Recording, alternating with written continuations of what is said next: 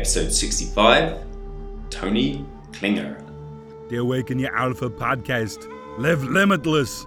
Tracking down the finest alpha minds on the planet for you every Monday, Wednesday, and Friday. Words they live by. For example, put the cookie down. Origins, biggest failures, fears, awakening moments, Yoda questions, yin yang, the alpha round, and their wake up question to finish. Made me laugh is your laugh because you laugh like I do. Uh oh, that's gonna be both of us then. We won't be able to tell who's who. Let's play it back, and of course I forgot to put the tape in. Oh man, it's, it's agony. And, I, and I said, I said to Lindsay and Marco, I said, "Can you do it again for me?" They said, "Fuck off." Get to the podcast. If you're a movie fan like me, we got a great interview. We have Tony Klinger here today, the chief executive of Be Creative Limited um, and chief executive of King Films. Be Creative Limited is, you know, a creative resource that helps people into the marketplace, and you know, if you're in that creative industry, it's going to help you on that. And we're going to talk more about that. It's been a very strong recommendation. I've been looking forward to this one a lot. So, Tony, are you ready to awaken your alpha? Uh, I, if I knew better what my alpha was, I certainly would. Brilliant. Um, could you add to that bio a little bit? Because it's, uh, as I say, I'm really looking to learn a lot from this interview. And if someone had to say, "Oh, what do you do, Tony?" How would you sort of explain things? I used to uh, once upon a time be very self-effacing, hard as it is to believe when you hear this. um, uh, but my a person who was associated with me at work said, you know, how would you describe yourself on your passport? And I said, I, I, I put down film producer. He said, well, that's actually not your major po- occupation. And I asked him what he thought I was, and he said, you're a communicator, but primarily through writing. Okay. And so, really, I would like to be, you know, if you look forward to when, when you're no longer with the world, uh, I'd like to be remembered as a writer who communicates ideas, and, and I use film producing and uh, all the different conduits that I'm on, and I'll explain those later, as means of expressing, communicating ideas. Uh, so basically, if you put it right back, I'm like a shaman that used to tell stories over a fire in a cave. You know, Oh, love it, yeah. I'm, I'm the storyteller. Yeah, if you if you break it down, that's that's see that's where the passion's got to start from. That's brilliant. Um, it sp- springs to mind is it's one of them things that I mean people that might have in their heads of like you know film producers with a big cigar just behind the scenes, sort of dealing with just being the money man or dealing with all the sort of stars and bringing projects together. And it, it's the sort of thing that a lot of people might say, "Oh yeah, I'd love to do that," or "I could do that," or but it's one of the things that people a lot of times don't understand or know how to get into.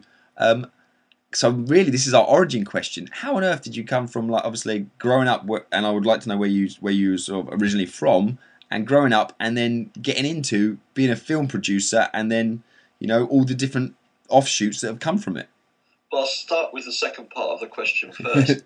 uh, the, the the the way I got into film producing was was again through writing. When I was a child, a small child of eight or nine years old, um, there were in those days uh, Cadbury's and Nestle chocolate.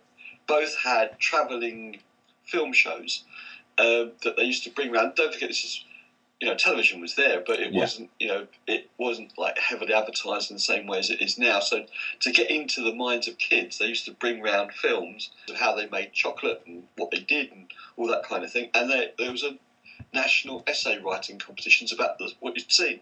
Yeah. And, and I, I was a good writer of, of essays and things like that, and so I won one of them. I think I won the Cadbury's one, and I tied for first place at my in my age group. brilliant how old were you then how old I was you about nine. okay I, I, this was the under 11s contest, um, and the prize was uh, pretty much as much chocolate as they could give oh my goodness and visit to the chocolate factory, which in those days was uh, you couldn't otherwise get there. i was going to say so you had literally the willy wonka experience you had the charlie I, I won the gold ticket. that And- is awesome uh, before there was even a gold ticket, I think. And having done that, it was firmly lodged in my mind: film, writing, chocolate, and and and so my life has been, as I always say to people, a constant search for more free chocolate.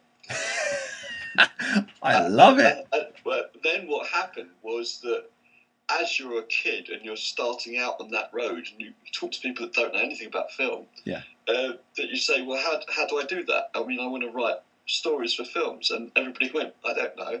And there, there, weren't any film schools at that at that I time. was say, there's your career guidance. I don't know. Yeah, Yeah. Well, they just didn't know, and they said, you know, don't don't be silly. You're you're going to be a lawyer or an accountant or a doctor. You know, you're, you're that kind of kid. And I, and I didn't want to be that. Yeah. And they said, well, maybe you could go in the property business. And I go, I don't want to be that.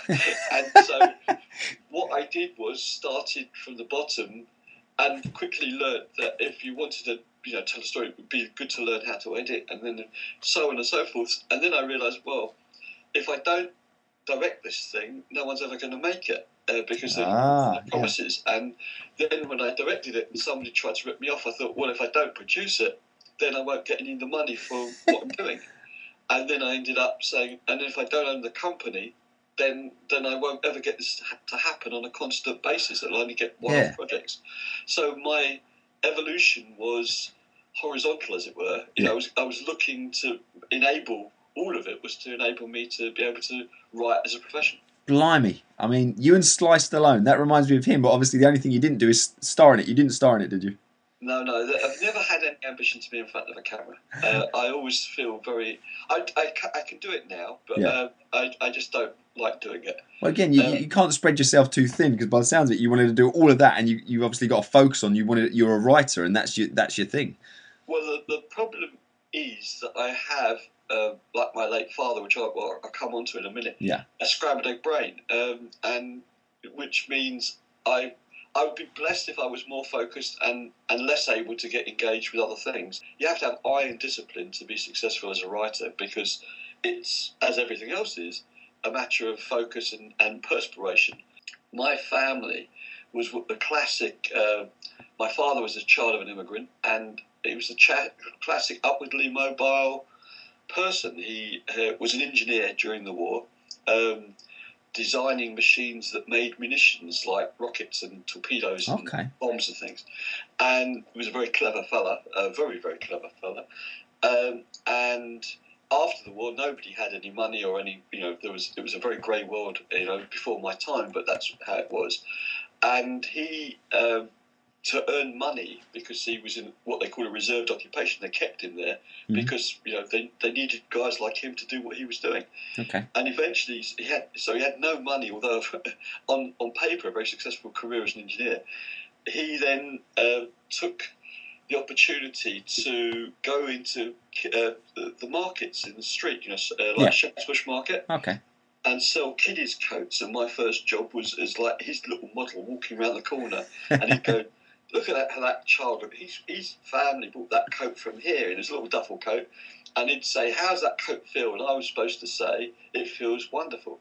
And I used to say dad which sort of defeats the object because I'm supposed to be a stranger um, but I was very cute in the coat and he Yeah. sold a fair amount this extraordinary bright man and he uh, would do anything, you know, to, to try and further his career. And then uh, found himself given an opportunity through a fellow market trader to purchase a nightclub. The only problem was he didn't have any money. and so he convinced the person selling him the nightclub to lend him the money to buy the club from him. That And- that and- is and not easy to do. That's some talking skills.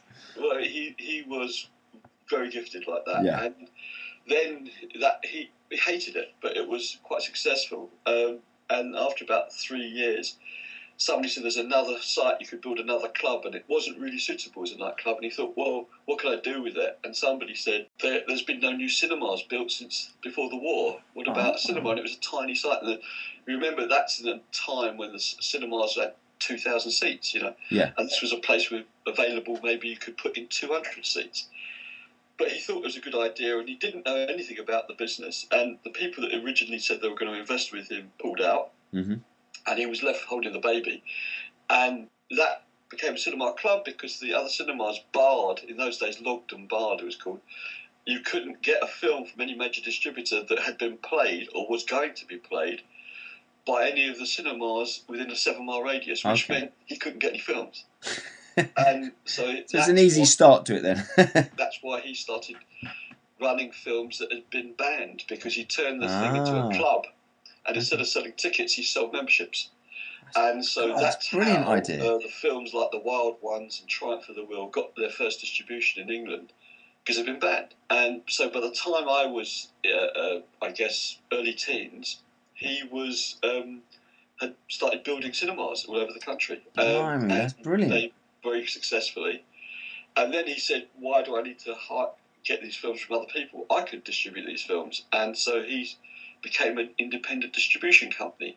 And within a year, I think, or two years, was Mhm. the biggest independent film distributor in Europe. Oh my goodness. And then from that, he uh, said, "Why do I need to be buying all these films from these people? Maybe I could make these films."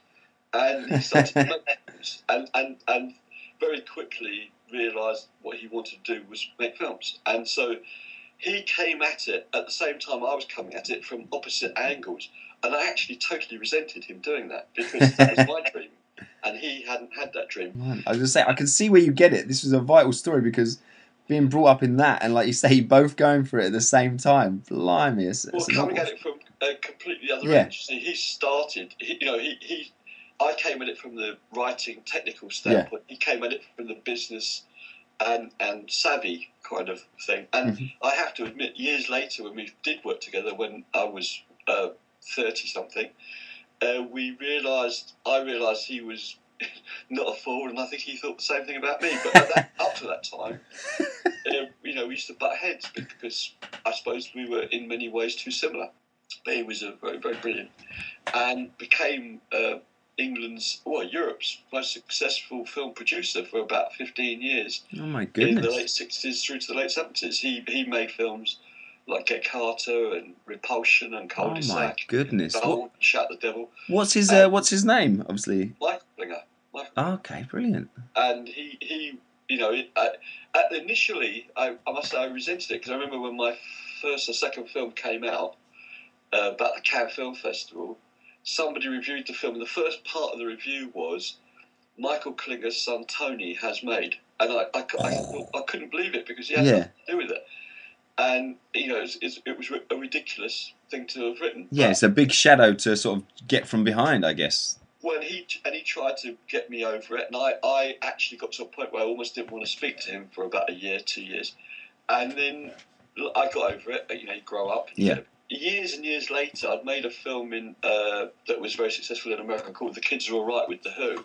He was planning something, and Variety magazine in America wrote an article which started Tony Klinger's father, Michael. and he went nuclear. He went absolutely nuclear.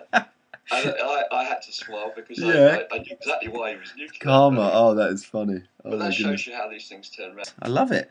Um, in this sort of in that journey, then obviously you're when you started to become interested. You said like at school they didn't really give you any help when you like, showed an interest, but when was kind of like your awakening moment when you thought actually I, I can I can do this. I can make a career in this. Obviously, you said when you you and your dad both going at a similar sort of time, but when was sort of the origins of that of you going for it? When when did it? You kind of think this is I, this is I, my I path. always was sure uh, Yeah. that it would work out. I, I always had a picture in my mind of envisaging the success I wanted. Was Uh, it as and young as nine? Do you think? Well, no, no, I just, I just, just knew that's what I wanted to Yeah. do, and I could succeed. Um, I, I always had this thing where you know, maybe touching on something about the thing, the, the, the, life uh, inspirational things. For me, if I can imagine it, I can do it. Yeah. Uh, you know, I, I could never imagine myself running faster than Usain Bolt. I, I know I can't. I remember as a kid, I was a good swimmer, uh, a very good swimmer. Yeah. I used to win lots of competitions and things like that. And then somebody said to me, "Well, you could go and train with like the junior England team, and you're going to go there." And it was all great, and it sounded fantastic. I was like 11 years old, and and they said, and "You do this, and you eat that," and it was all wonderful. And then they said, "And but you know, got to be t- tr- telling you the truth."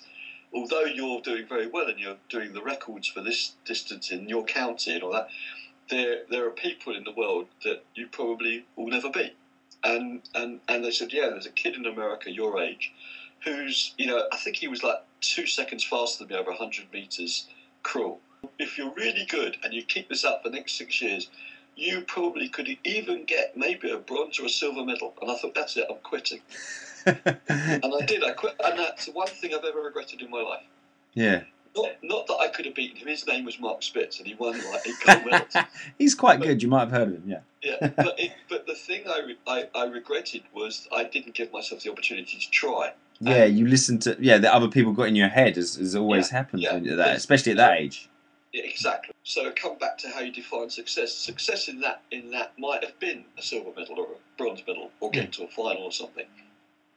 Success as a as a writer or filmmaker, some people measure it in a very simple terms. You know, um, uh, you make a lot of money. Yeah. Uh, that that's success for some people. I've never thought of it that way. I think that's an outcome if you succeed in the way I want to succeed, which is by doing very good stuff and communicating Yeah. to people and maybe influencing them in a way you think is desirable. Listening to the story all about your dad, I mean, and then obviously you had the, that very competitive relationship when when you're both going for the, the films from different angles. Um, this is our Yoda question: Who helped awaken your alpha and sort of who inspired you? I mean, your dad sounds very inspirational, but I mean, it might not have been him because during that phase, obviously, there was some tension, but and it could be a, couple of key figures. It's up to you. I had the classic couple of teachers at school Mhm. uh, uh, who were English teachers who told me I was good at writing, um, and that helped enormously. Yeah. There was also a lady whose name I remember called Miss Darby, who was at my at my first proper nice prep school after I'd been in a really crappy one, and she took me aside because I had a terrible stutter because I thought quicker than I could speak and, and and slow me down and make me think between sentences, which I still have to do sometimes when I get tired. And that enabled me to communicate better because up till then it, I had this embarrassment of sometimes not being able to complete a sentence. yeah. And so though that was a very big influence. But in terms of true inspiration, I, I guess it was my father, but not for the reasons you might assume. The one thing he did was he said to me almost every day, read. Take books and read. He didn't care what I read, just read.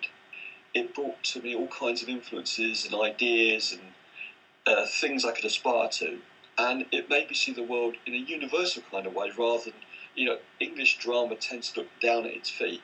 Hmm. University themed movies that succeed usually tend to look out into the world. And he gave me that ability. Now, whether he was aiming to get that end result or not, I don't know. Okay, we're gonna we're gonna mix it up now. This is the yin yang round where we find out a little bit more about you and uh, what makes you tick, and just go with your gut on this, and we'll see where it takes us. Charlie in the Chocolate Factory, the original or the Johnny Depp? The original. I thought that was a bit of an obvious question in my mind, but that Alien or Aliens? Alien. Terminator or Terminator Two? That's the first one that's made me pause for thought. Yeah. I think I'd go Terminator 2. I think I'm with you on that one. but yes, it's yeah, because it's very rare to get a sequel that's uh, that's better. So that's that's what I was trying to. God, Godfather is better than Godfather Um, tea or coffee? Uh, first drink in the morning coffee, second drink tea. Okay, so you're probably on tea then. If I had to ask you now, then Yeah, I'm drinking tea at tea. Uh, there we go. Light or dark, or night or day, I should say. Day. Day. Okay. Dinner out or dinner in? This is preference. Uh, dinner out. Cinema or DVD? Cinema. Again, that, that seemed quite obvious to me, but you never know.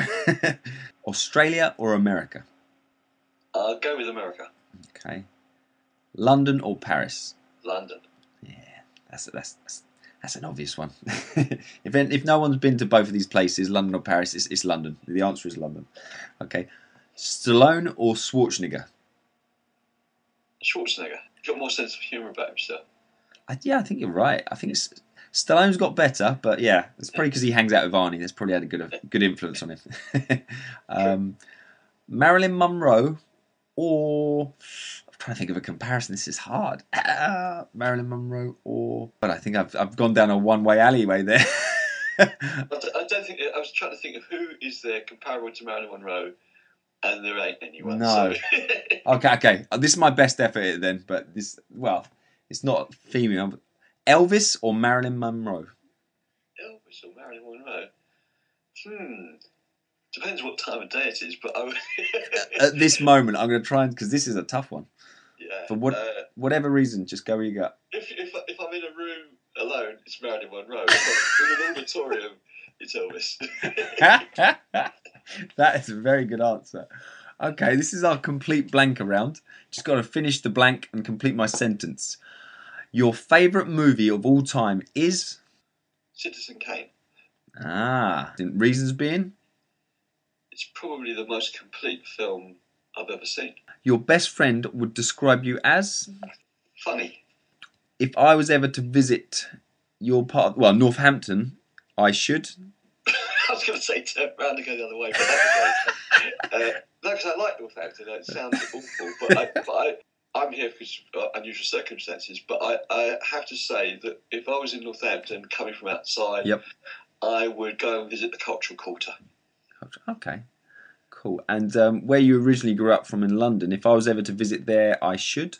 Oh, spend as much time as possible walking around. It's just fantastic. Yes. Uh, I, I particularly like that area around St Paul's where you cross the Funny Bridge and Oh yeah, and you go to the Tate Modern and you walk along the South Bank. It's just that's one of the great pleasures in the world. I, I completely agree with you. It's just it's just absolutely loaded around there. I think you could yeah walk around there every day for Yeah. a long time, and there's just there's just always something new, and it's just there's so much packed into sort of such a small area. Really, you are fearful of.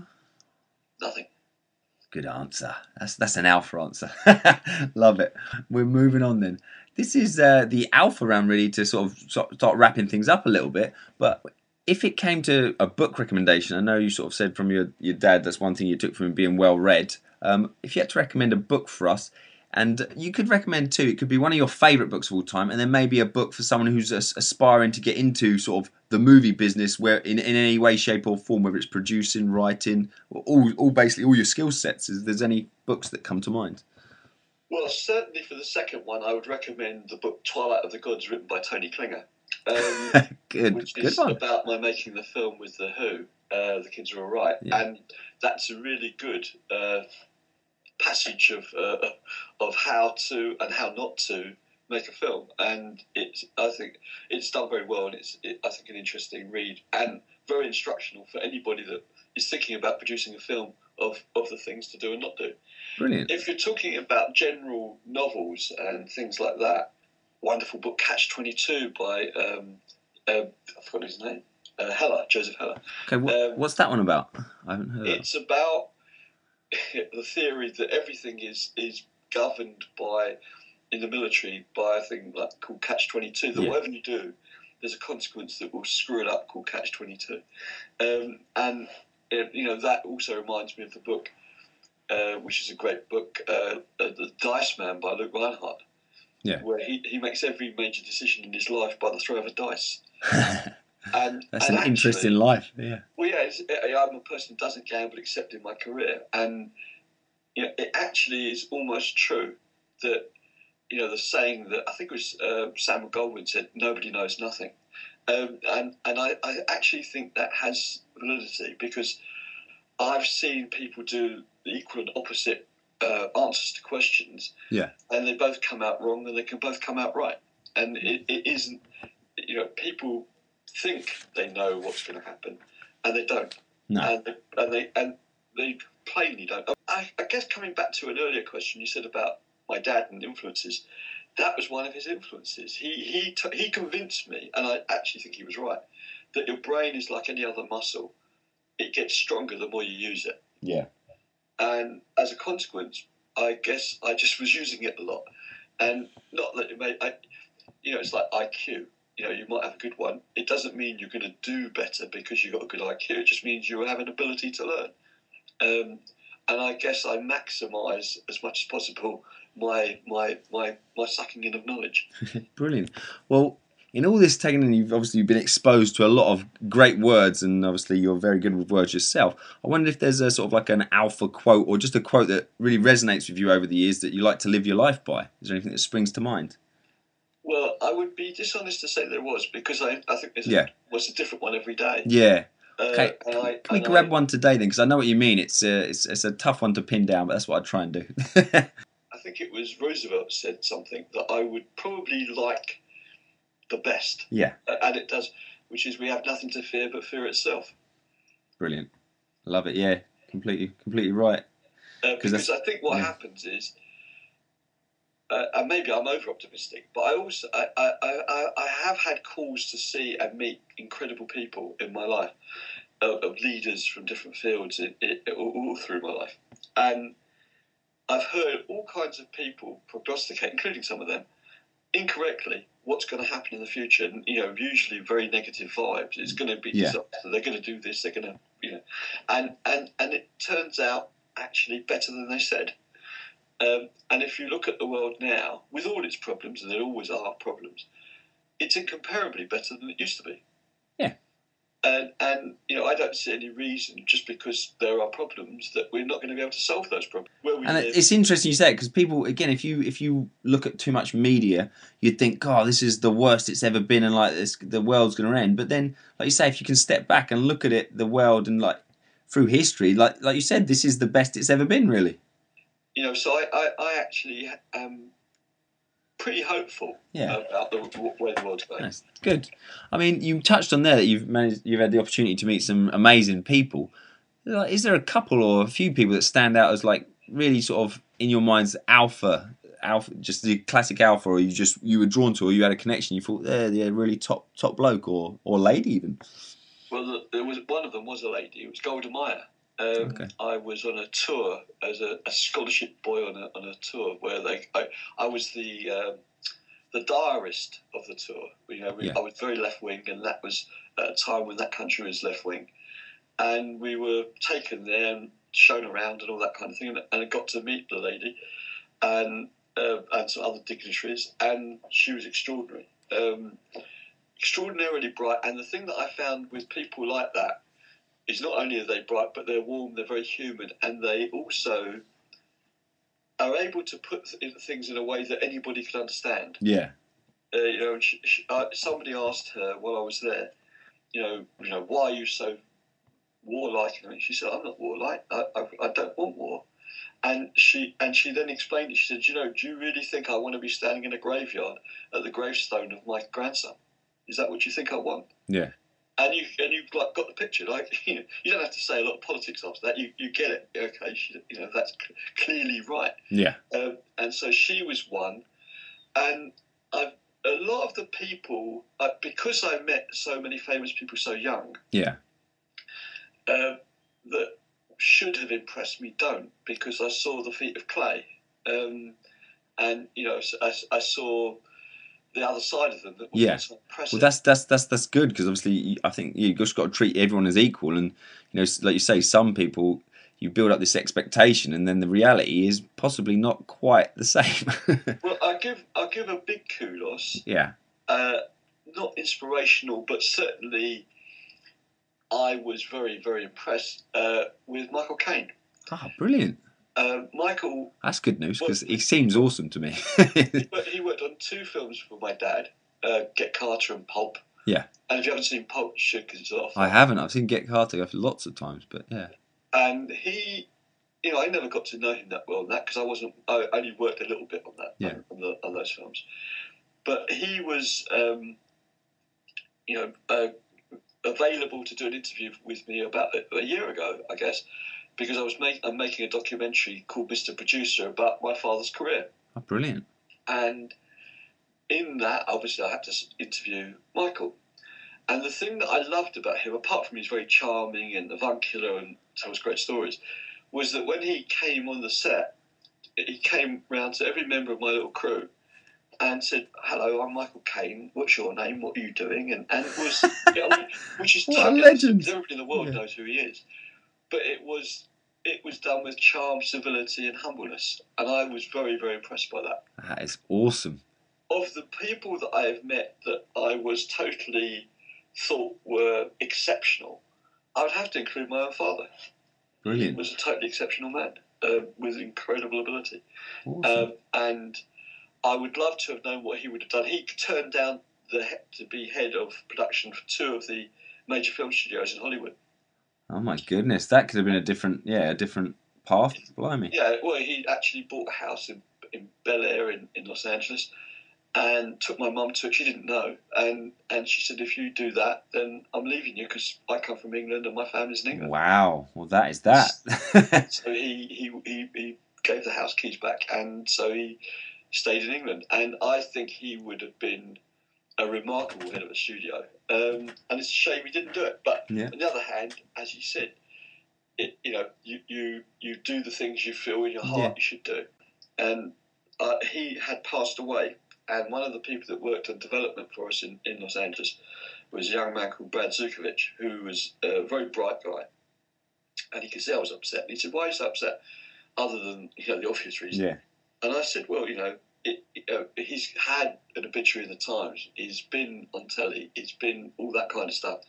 But you know, they don't seem to understand how much of an impact he had in many ways. And, it, and he said, you know what?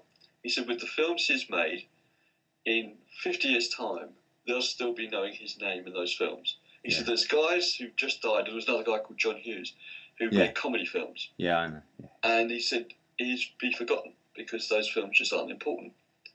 And the truth is, the time's gone by, and it's exactly what happened. Because you know, they just did a two hundred and fifty thousand pounds uh, Arts and Humanities Research Council uh, uh, research into my father's career. This is now thirty years after he's dead, Yeah. and they've just written a book about him uh, called "The Man Who Got Carter." and That and, awesome. and that's you know I think resonates to the seriousness and depth of her career and a person. Absolutely You know, brilliant. So I, yeah, I, I think quantifying what is successful, that's successful. brilliant and- and brilliant I think- answer. Actually, has more importance to it. You know, because you're the richest man in the graveyard. You know, and you built a big building somewhere with your Yeah. name on it. It's going to turn to dust. Yeah. It's not going to last. You know, but if you have an idea and you communicate that idea or ideas, then that can get you a, a big place uh, Yeah. for, in people's memories. and yeah, pass down stories through generations. Like you said, you're a storyteller as well. Um, Yeah. well, that comes straight into. I mean, you've got some really strong alphas there. Um, we have to always ask, like, who would you recommend I interview next or very soon? Well, one I can recommend, I don't know if you'd do it, but he's a very nice guy, and I don't know if you've spoken with him, is Colin Vaines. No, I haven't. I haven't. And Colin Vaines uh, was head of production for uh, the uh, Miramax um, in America. Okay. And Brilliant. he was a journalist before that, and he was, I think, chairman of the BFI before that. And he uh, is made, uh, he's producer, I think, on Gangs of New York, one of the producers, with Martin Awesome. Scorsese. That's an awesome film. Yeah. And he's on my Facebook friends. um, Wow. and he's a great guy. And, Oh, and man. you know, if you want to, I could uh, just tell him you're going to call um, and and leave the rest up to you. Oh, He's- brilliant. he's- You know, I'd, I'd, he's, he's quite able to tell you off if he doesn't want to do it. awesome. Hey, that's alpha. That's no problem with that. Uh, That's brilliant. I, Yeah. I give you one that's a very unusual one in America. He is a fascinating guy and Yeah. has incredible stories. And a very good friend of mine called Stephen Kalinich. Okay. K A L I N I C H. Now, if I told you he's one of America's leading poets, that probably wouldn't impress you. But Well, I do like poetry. he is also the only person that lived living, I think, any only person ever to have written uh, music or lyrics for music with every one of the Beach Boys. And he's also written with Paul McCartney, etc., etc. And so yeah. he's a little known gem. I was going to say, oh, that's that sounds like an absolutely legendary uh, recommendation, like you say, uh, a hidden gem. And blimey, I bet he's got some and- stories. And a lovely man with great stories. He, he lives in California. My best friend in America. yes, please. Well, I'm, I'm, I'm heading over that way. Um, not well, I do it obviously all online generally, but I'm heading over that way on Sunday. So, but no, that'd be brilliant recommendations. Um, Well, those two are both exceptional. I suppose if anyone's listening to all this and they think, oh, this sounds brilliant, and depending on what hat you want to wear, whether it's producing, writing hat, if someone's looking to get into the movie scene in general, um, whether it's, I don't know, if they want to write, if they want to direct, or maybe they just want to, they've got an aspiration to be like um, beaten up by Arnold Schwarzenegger in a movie as an extra, what, or just hang out with him, what advice would you give, or more importantly, I suppose, what things would you say to people they should really avoid because that's what everyone's doing and it just does not work? Well, there's a, there's a couple of things. First of all, learn your craft. Yeah. Uh, whatever it is. Uh, so many people think because they like watching films or Mm. reading books or something that they could do it because they like it, and and that's not true. Uh, you have to learn how to do what you do, and it's terribly difficult. And if it was easy, everybody would have done it. Uh, so learn your craft. Now there are many ways to learn your craft. You can go in a junior role level um, and effectively get an apprenticeship. You know, Mhm. like from the bottom up and learn as you go, which is kind of what I did because that's how it was in those days.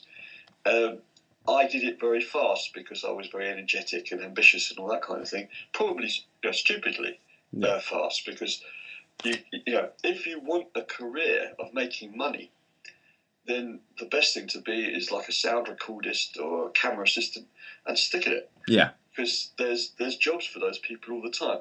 And of course, because of the way the industry is, there's more of those jobs than there is directing or producing jobs. Mhm. Uh, so as a consequence, if you get a, a job like that, you you've got occupation for life because there's always going to be things going on. If you have ambitions to be a leader, then you need to know not just how, but you need to know why, and therefore then you need education. I think. Yeah. Unless you're just so totally self motivated, you can work it all out yourself and so and and I and I talk of somebody who didn't really take an exam from when I was about eleven till I ended up being a director of a university. Yeah. So you know, I, I, I, I sort of jumped the middle bit. Yeah. But um, in terms of my belief in that, I, I do passionately believe if you choose the right course at the right time, you are best suited to go and learn uh, the how and the why at a very good uh, film school or media school. And there aren't a million of those. There are a million places that say they are. Doing it properly doesn't mean a bunch of you get together and all of you do everything.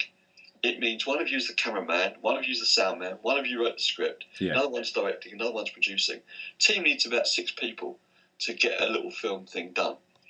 And you need to be each dedicated and credited for the things that you do. And that way, when it comes to somebody like me that is making a selection of the talent later, you know, to go on and do something else, you can clearly delineate he was a good cameraman Yeah. he's a lousy sound man. It's really good advice. Um, and again, it's it probably just common sense to yourself, but for people listening in, that's it. It, it just makes sense. But like you say, it's mistakes people will make. Definitely, Constantly. Tony. I know you don't want people hassling you, but you've got your Be Creative, which is where a, you know a really useful place that people can go to learn out, learn more about this. But what is the best way for people if they want to find out more specifically about what we've just talked about um, and hear more from you? What's the best way they can connect? I guess my LinkedIn page, Yeah. um, and come through that, and if you know, join LinkedIn and uh, uh, uh, connect with me, and I will answer. I would say this as an add-on to people that do contact me. If you contact me through one of these services, and I have the time and I respond about things like scripts or things like that, I must warn you that I will be honest. Um, because people would like everybody to say nice things, and unfortunately, although I would love to be able to say nice things, I'm not looking for projects from other people because I've got my own. Yeah. So the only reason I'd be looking at projects is to try and be helpful. I was going to say, yeah, honesty is what people need. It's gonna, it's the only way it's going to help them, really. Whether it dents their ego, it's what what we all need to hear. Definitely. Well, learning to survive in the creative industries, and I've been involved in it all my life, is learning how to deal with completely being knocked on your ass. I was going to say, it sounds. it's how you it's- get up, which means you also have to be impervious to undue praise. You know, if, if Ah, yeah, yeah. that, The you flip know, side. The most wonderful thing since sliced bread. If you believe that, then the next person that comes along and says it's shit, you, you're gonna have to believe them. You know, neither is. Yeah, you're going to be up and down. You're going to you're to be a mess. You're going to feel horrible. I, I once was sitting with at my a, a family affair when somebody said uh, he was at a, a wedding, you know, uh, and he said he said I understand your dad made Get Carter. So I said yeah. He said piece of shit. I said really? I said, Thanks for telling me. Yeah, thanks for taking the time. I said, who made your suit? He said, I did. I'm a tailor. I said, piece of shit. and he wanted to hit me. I said, why are you getting upset? And he couldn't understand it. He couldn't understand exactly the same. it. Yeah. God. And and but it, that's that's what it boils down to. It's, it, you don't, you can't, you know, worry about that. And, and, and I learned hard Oh, man. Learn, you know, That's one of my favourite bits of the interview, right at the end. That's awesome. Well, it's also true. Oh it's my also, goodness. It's, it's an even better story. Once I made a film called The Butterfly Ball, uh, based on the music, uh, poems of Alan Aldridge and music of Roger Glover, and all that. And Yeah. it was a disaster. I have to preface it. Yeah. No one sets out to make a disaster. I can tell you a million reasons, but I can't put credit on the film saying the reasons this is shit. Yeah. uh, uh, you know, you try and make good stuff. And what happened was, it was going to be reviewed, you know, by all the different newspapers and everything. And the Punch magazine that then existed in a big way was going to review it. And it turned out that the major reviewer for Punch was a guy called now dead called Benny Green, who had been taught how to play cricket by my father at a boys' club and a friend of the family. My dad had encouraged him to become a saxoph- saxophonist and then a journalist. And Yeah. so, you know, this is going to be a great review. And the first line of the review oh. he wrote was, I never knew butterflies had balls, and now I'm convinced they don't. and I learned a big oh. lesson on that day because I was looking forward to that with you, thinking it would be a good one. Oh man. And so you have to sort of take it like it comes. You get get on with it because the things are nice. I mean, like- I remember my dad turning around to me. I'd won I don't know fifteen awards by the time I was twenty one or something, and he and he turned around and he said, "And how many of those are going to pay your bills next week?" Tony, thank you so much. I know we said it. I said it'd be around half an hour ish. Uh, it's a little bit more than that, but this is going to be uh, a, a beauty to edit down. And I think it might have to be an extended episode because it's just I've just loved it. And uh, I know you say t- take criticism and praise in the same way, but um, it's been a pleasure, and I hope hope this was relatively painless for you as well. I, I enjoy talking about myself. It's a pleasure. it's your special favourite subject, specialist subject. And if you're ever down down this way, south of London, give me a shout and we can go out for a coffee and catch up. I actually meet my one of my best friend, David Courtney. Is, Yeah. Was another person you should interview, by the way, David Okay. Courtney. Okay. Not Dave Courtney the gangster. This is David Courtney the actor, and who's who's sold I think nearly forty million records. Oh, brilliant. And he's he's a fascinating character, fascinating character. And he's another one you should uh, certainly speak to Okay, if brilliant. if he'll do it. and um, he lives in Brighton, so Okay. meet, that's where we meet. Is There you at go. Yeah, there you go. So- yeah, thank you so much for uh, taking the time out of your day. My pleasure. I enjoyed it. It's been brilliant. I'll speak to you soon. Cheers. Okay, bye bye. The Awaken Your Alpha podcast. Live limitless. Facebook group, The Alpha Way. Look onto, go onto Facebook, Awaken Your Alpha, like the page, and you have all the links on there. But men, we've got a little private group in there, all the updates and exclusive videos. And as part of that, you will now be able to post your questions to the upcoming Alpha interviews. Check out this fantastic podcast. Do the little guy a favor. Subscribe and review. It'll help get him off my back. The Awaken Your Alpha podcast. Live limitless.